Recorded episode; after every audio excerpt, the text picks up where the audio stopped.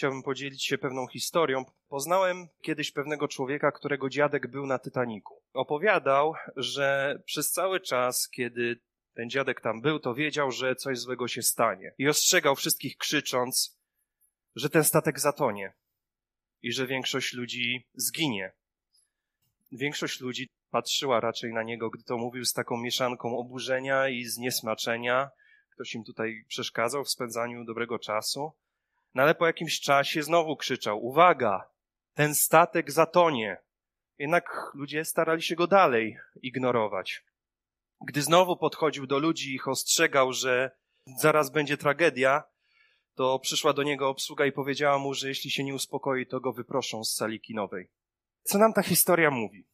Mówi nam między innymi to, że nie zawsze ostrzeżenia przychodzą we właściwym czasie albo w odpowiedniej sytuacji. Nie zawsze też ktokolwiek e, chce słuchać ostrzeżeń i fakt, być może część z nich jest mówiona w nieodpowiednim czasie do niewłaściwych ludzi, ale prawdziwą tragedią jest to, kiedy ktoś wie, rzeczywiście wie, że ma nadejść coś strasznego, ale nikogo o tym nie uprzedzi. Nie da okazji do tego, by ludzie mogli się uratować. I mówiąc poważnie, ile żyć mogłoby zostać uratowanych, gdyby ludzie na Titaniku wiedzieli o tym, że statek nabiera wody? Bo ludzie od początku tego nie wiedzieli, że statek nabiera wody. Jakby się zmieniła sytuacja, gdyby statek rzeczywiście był przygotowany na ewentualną katastrofę, gdyby mieli więcej szalup niż, niż planowali? Ale też przejdźmy do rzeczy bardziej codziennych. Ilu ludzi mogłoby ocaleć, gdyby po prostu ktoś na przykład ostrzegł o usterce samolotu albo uprzedził o wrogich zamiarach sąsiedniego państwa. I tych rzeczy oczywiście przykładów można wymieniać, wymieniać, ale najważniejsze w tym wszystkim jest to, że jeżeli mam wiedzę o zagrożeniu, to ostrzegam. Nie ignoruję tego. I jest to przesłanie płynące z dzisiejszego fragmentu. Proszę, żebyśmy otworzyli Księgę Ezechiela, 33 rozdział doszło do mnie słowo Pana.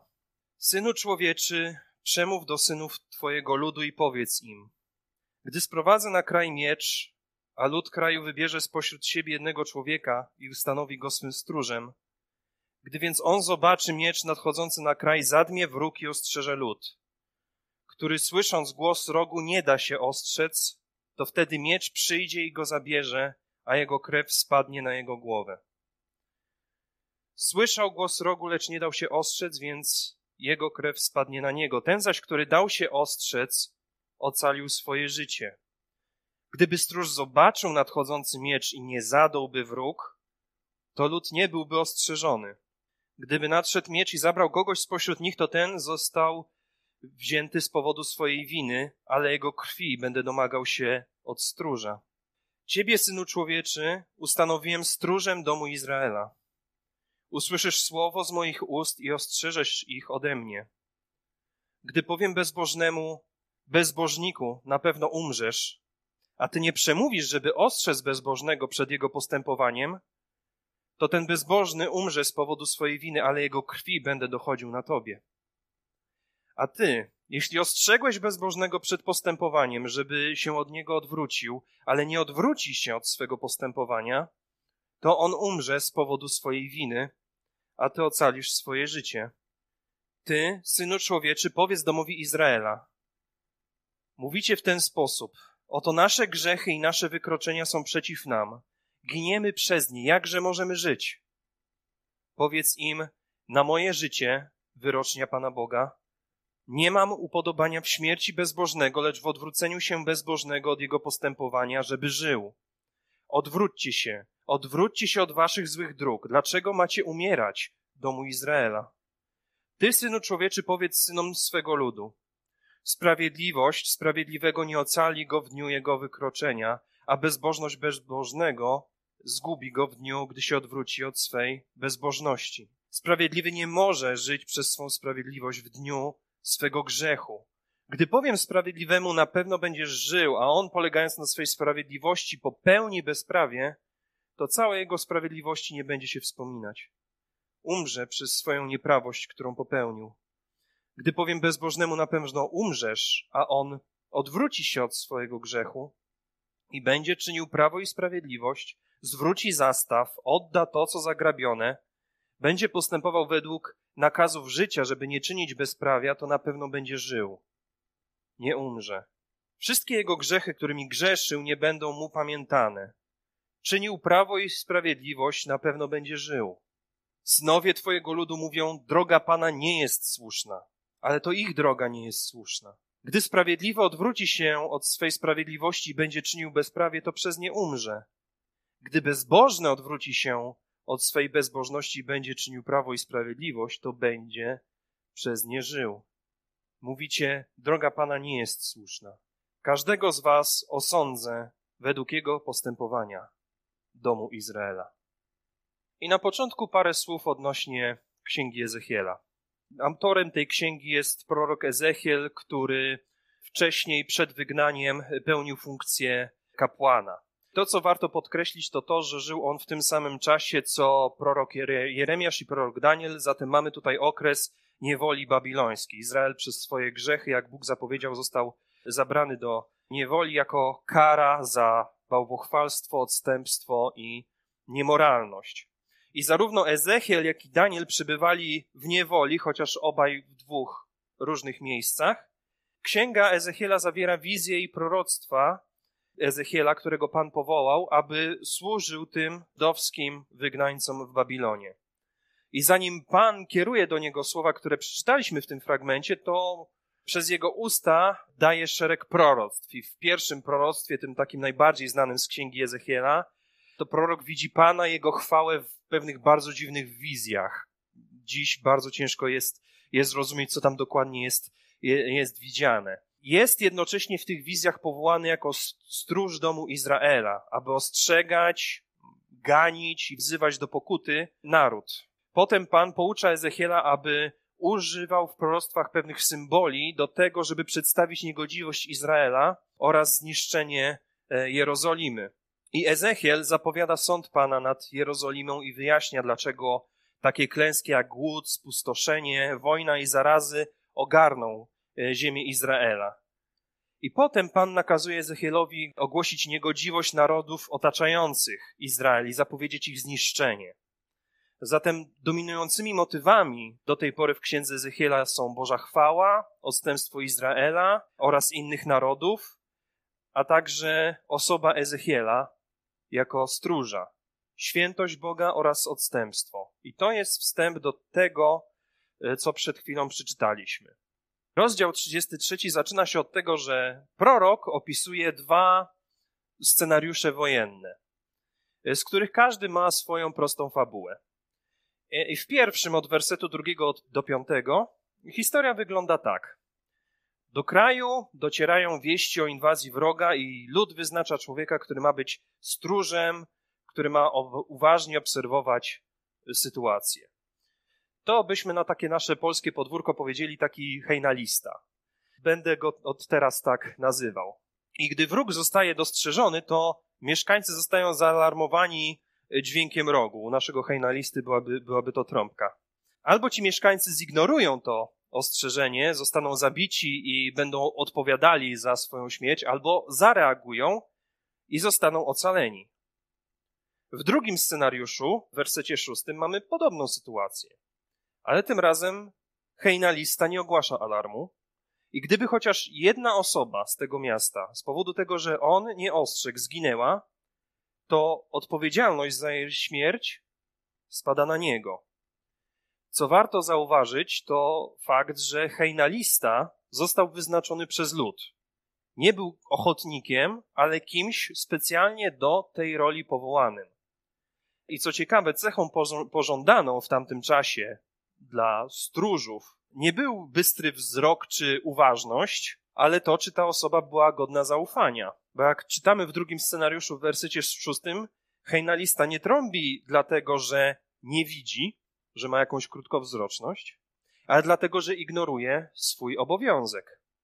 Dziwne jest to, że ta przypowieść jest mówiona w tym momencie historii Izraela.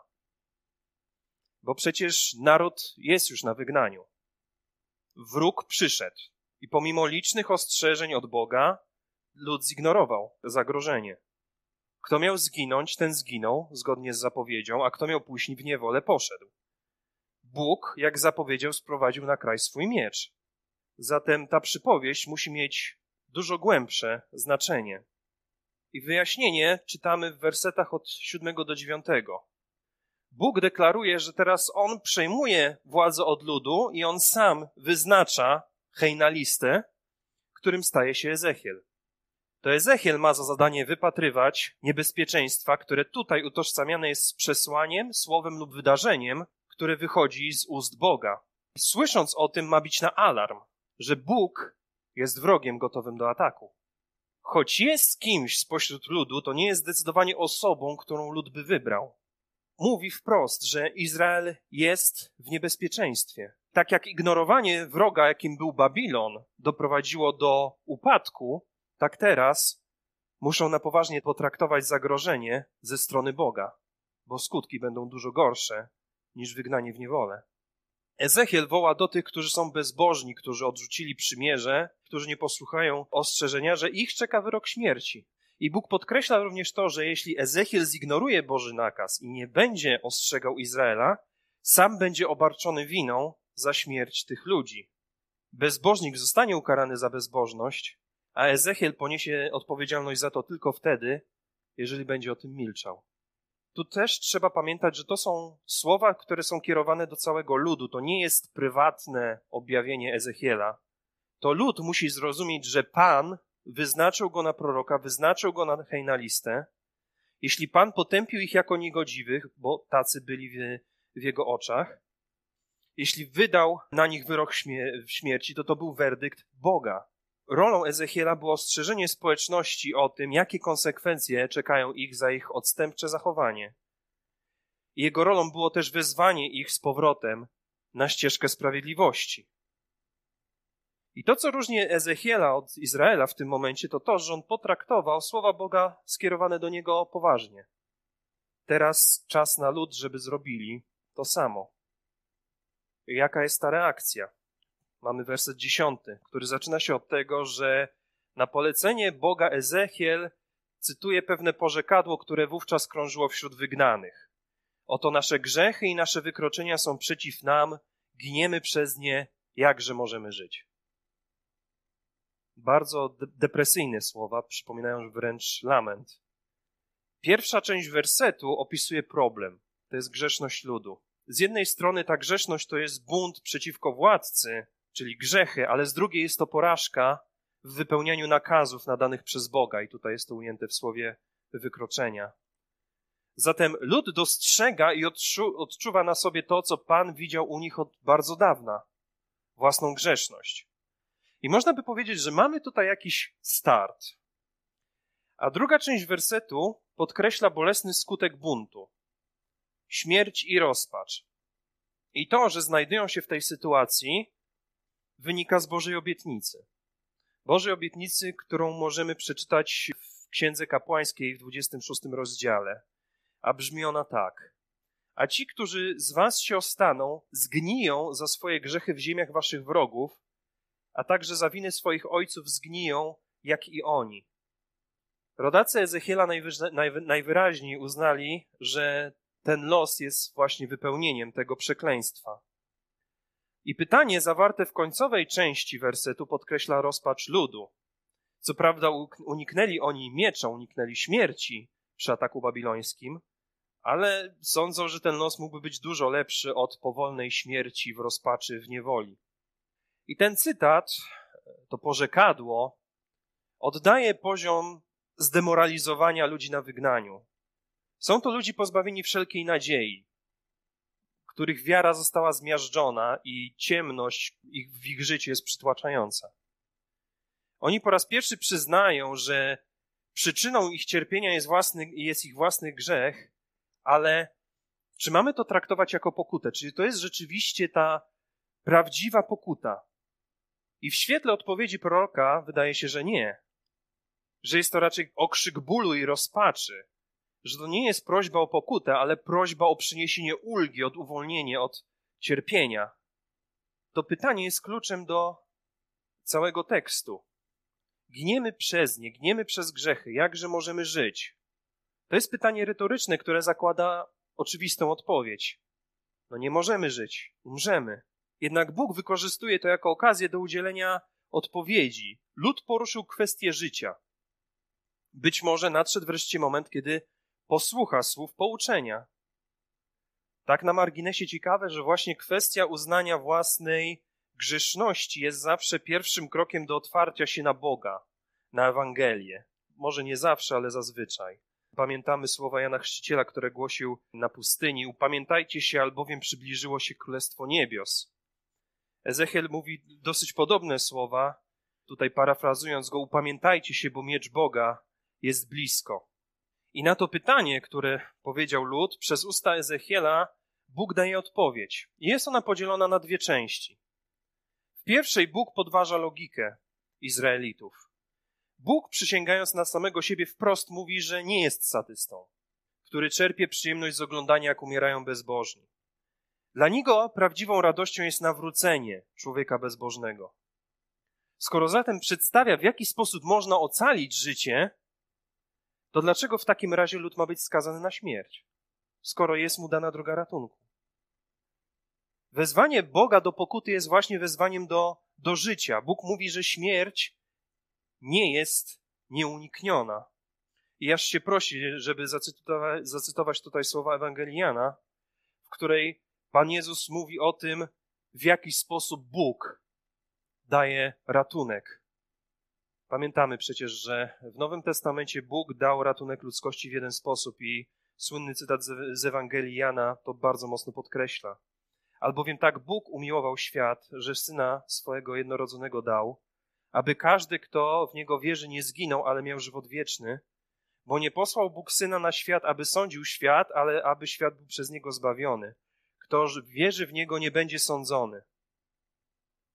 Kto zaś nie wierzy, jest już osądzony dlatego, że nie uwierzył w imię jednorodzonego Syna Bożego.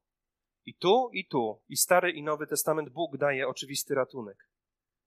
I potem mamy wersety od 12 do 16, w których widzimy, na jakiej zasadzie Bóg ratuje grzeszników. Widząc skruchę bezbożnika, daje mu życie, zamiast skazywać na śmierć. Dalej widzimy, że nawet ktoś, kto wydawał się sprawiedliwy, kto, a jednocześnie całkowicie zbuntuje się przeciwko Bogu, nie może liczyć na ratunek. To oznacza, że uczynki, same uczynki nie są w stanie nas ocalić. O końcu człowieka nie decyduje to, jak rozpoczyna bieg, ale jak go kończy. I przeszłość y, człowieka nie, de, nie determinuje też jego przyszłości. Sprawiedliwi nie mogą liczyć na przychylność Boga, jeśli odwrócą się od swojej prawości. A jednocześnie bezbożnicy nie muszą się go obawiać, jeśli porzucą swoje niegodziwe drogi i przyjmą prawy sposób życia. Zobaczmy tutaj na schemat działania. Najpierw Bóg ratuje człowieka bezbożnego, widząc jego skruchę, a potem następuje sprawiedliwe postępowanie, jak to widać w wersecie 14. A w wersecie 13 widzimy, że sprawiedliwe postępowanie nie ratuje od tego, by być potępionym, jeżeli odrzuci się Boga. Zatem przyjęcie Boga jest drogą do ratunku. A potem to skutkuje w dobrych uczynkach. Ta kolejność jest istotna bo jest to kontra do ówczesnego myślenia Żydów. Ezechiel traktuje bowiem swoich słuchaczy nie jako odrzuconych sprawiedliwych, jak im się wydawało, dla których już nie ma ratunku, co oni wyrażają poprzez swoje lamenty. Ale Ezechiel traktuje ich jako bezbożników, w przypadku których pokuta może zmienić wyrok Boży. I ta zmiana ma w skutki w życiu samego człowieka, który zaczyna postępować zgodnie z prawem. I to czytamy w wersecie 15. Chodzi tu o to, że Bóg jest Bogiem życia. On pragnie widzieć ludzi kochających Go i postępujących sprawiedliwie. Nie zależy mu na tym, by niszczyć bezbożnych, ale by ich ratować. I jak to również powiedział nasz Pan Jezus Chrystus, większa będzie radość w niebie z jednego grzesznika, który się upamięta, niż z dziewięćdziesięciu dziewięciu sprawiedliwych, którzy nie potrzebują upamiętania. I mamy w końcu wersety od 17 do 20. Kolejne porzekadło tutaj wchodzi, które podobnie jak poprzednie ma w sobie również bardzo dużo zgorzknienia. Izraelici zamiast kontynuować swój lament jakim się wydawało ich nieuchronnym losem, teraz narzekają na to, że są zdani na łaskę Boga, którego decyzje są arbitralne, bezsensowne i pozbawione zasad. Tak oni mówią. Szczerze powiem, to trzeba mieć naprawdę tupet. Bóg oferuje drogę ratunku od pewnej śmierci, a człowiek jeszcze narzeka. Jest to całkowicie bezsensowne. Ale z drugiej strony dzisiaj przecież też tak się dzieje. Możemy się śmiać, przewracać oczami z tej absurdalnej sytuacji, w jaką wpakowali się Żydzi, ale prawdą jest to, że dzisiaj cała masa ludzi, których znamy, myśli właśnie w tych kategoriach. Nie podoba im się w ogóle Bóg. Nie podoba im się to, że w ich oczach jego postępowanie nie ma sensu. Jego postępowanie nie zgadza się z ich zasadami. I często nawet słyszę pytanie, dlaczego to w ogóle Bóg ma decydować o czyimś losie. I tak myśli bezbożny, który nie chce ratunku. I to wybrzmiewa w ustach Izraelitów, do których przesłanie Boga kieruje Ezechiel. Bóg w tym momencie wyprowadza taką potężną kontrę w ich stronę. To nie jego drogi są pozbawione zasad czy sensu, ale ich własne. Bezbożnicy nie mają zasad i sensu. Przecież Bóg przypomniał im właśnie, że jeśli ktoś porzuca sprawiedliwy styl życia, który równa się miłość do Boga, na rzecz niegodziwości, to jest to podstawa do wydania wyroku śmierci. Ale równie prawdziwa jest sytuacja odwrotna. Gdy osoba niegodziwa, która odrzucała Boga, pokutuje, zaczyna kochać Boga, przez co postępuje sprawiedliwie, to to gwarantuje jej życie. I jest to zasada, według której wymierzana jest Boża sprawiedliwość. Nielogiczność i brak jednoznacznych zasad to problem ludzi, którzy nie pokutują w obliczu ratunku, jaki Bóg oferuje. I to widać, że każdy człowiek zostanie osądzony według swojego postępowania, postępowania, które wyraża się w tym, czy wybrał Boga, czy nie. Powiem szczerze, jak przeczytałem ten fragment od początku do końca, nie chcę być winnym śmierci kogoś, kogo powinienem był ostrzec. Ale mogę śmiało założyć, że jestem. Na pewno były sytuacje, zaryzykuję nawet stwierdzenie, że była cała masa sytuacji, kiedy powinienem był głosić Ewangelię, czy świadczyć swoim postępowaniem o Bogu, a tego nie zrobiłem. Bo nie miałem siły, bo nie miałem ochoty, czasu, skupiłem się na czymś innym, w moich oczach ważniejszym, albo najzwyczajniej w świecie coś zignorowałem, albo kogoś zignorowałem. Właśnie ta przypowieść o stróżu, czy przypowieść o hejnaliście, którą podaje Ezechiel, jest czymś, co motywuje mnie do głoszenia Ewangelii. Świadomość pewnej odpowiedzialności za los drugiego człowieka właśnie kieruje mo moje myśli we właściwą stronę. Jeżeli dalej miałbym używać tego obrazu hejnalisty, to Bóg wymaga ode mnie, abym nauczył się grać na trąbce. Czyli wiedział, jak przekazać Ewangelię. I mało tego, że się jej nauczyłem, to mam cały czas na niej grać. Czyli cały czas tą Ewangelię głosić.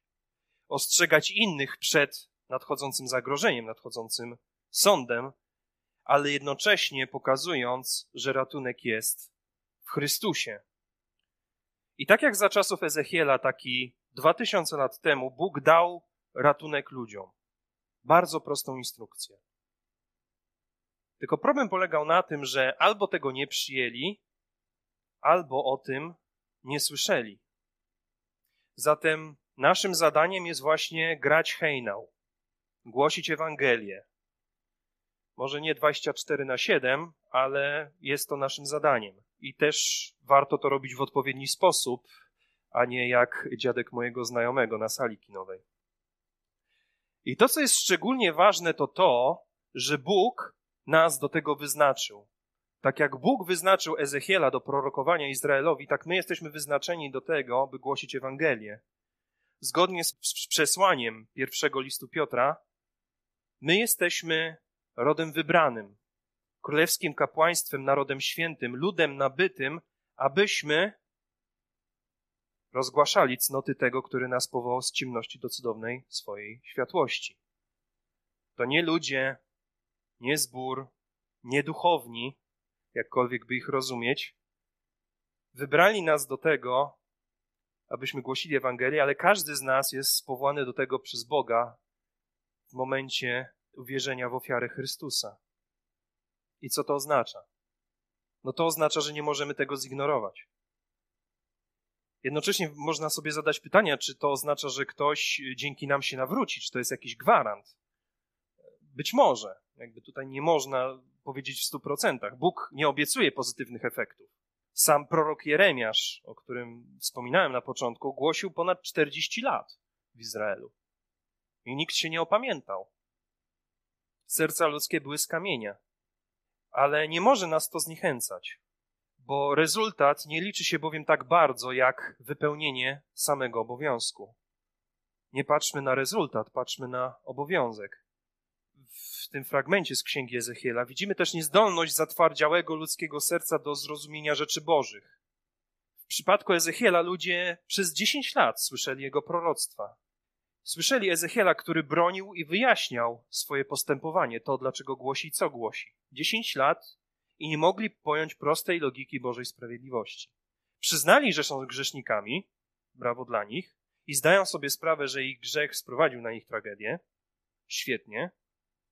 No ale co z tego? Gdzie jest następny krok? Bo kiedy prorok przypomina im, że ich śmierć nie jest nieunikniona, i że można się uratować przez prosty akt pokuty, to zamiast uchwycić się tej nadziei, Izraelici nadal narzekają na to, że nie rozumieją Boga i Jego sprawiedliwości, Jego decyzji. I stąd też płynie lekcja dla nas. Wezwanie Ewangelii jest proste, jest banalne. Chrystus oferuje życie wszystkim, którzy odwrócą się od grzechu i będą dążyli do życia w zgodzie ze Słowem Bożym, z wolą Boga. Jednak zatwardziałe serce zamiast to przyjąć, będzie wciąż potykać się o różne kwestie moralne czy teologiczne, do tego stopnia, że w końcu za czyjś los, a na pewno za swój własny, będzie obwiniała taka osoba Boga, który ponoć nie przekazał jasnych informacji, którego się nie rozumie, który jest bezsensowny. Jednak nie może nas to zniechęcać do tego, byśmy głosili Ewangelię i walczyli o duszę tych, do których Bóg nas posyła końcu proroctwa Ezechiela przedstawia ważny wymiar Bożego charakteru. On nie pragnie śmierci, nawet bezbożnych. Pragnie, a nawet woła, aby wszyscy pokutowali i znaleźli życie w Jego łasce. Bóg jest Bogiem łaski, choć jest Bogiem sprawiedliwości, to jest też Bogiem łaski. Ten fragment bardzo dobitnie to pokazuje. I mało tego, że jest Bogiem łaski. On wysyła swojego hej na listę. I z tego powodu prorok apelował o pokutę nawet w tak późnym czasie, nawet po tym, jak Izrael po prostu już stracił wszystko, to nie było to jeszcze za późno dla Izraela do tego, żeby się nawrócić. I to poselstwo daje nadzieję również nam. Drugi list Piotra przekazuje tę samą prawdę w tych słowach. Pan nie zwleka z dotrzymaniem obietnicy. Chociaż niektórzy uważają, że zwleka, lecz okazuje cierpliwość względem was, bo nie chce, aby ktokolwiek zginął, lecz chce, aby wszyscy przyszli do upamiętania. Także Pan czeka z wymierzeniem sprawiedliwości, daje nam czas, byśmy głosili Ewangelię, bo nie chce śmierci bezbożnego, ale chce Jego sprawiedliwości. Może nam wyjdzie z tym głoszeniem Ewangelii, może będzie duże żniwo, może będzie małe żniwo, może wcale nie będzie żniwa, ale ma, nie ma to nas zniechęcać do tego, byśmy głosili Ewangelię, w której centrum jest Jezus Chrystus, Jego nauczanie, ofiara i zmartwychwstanie. Amen.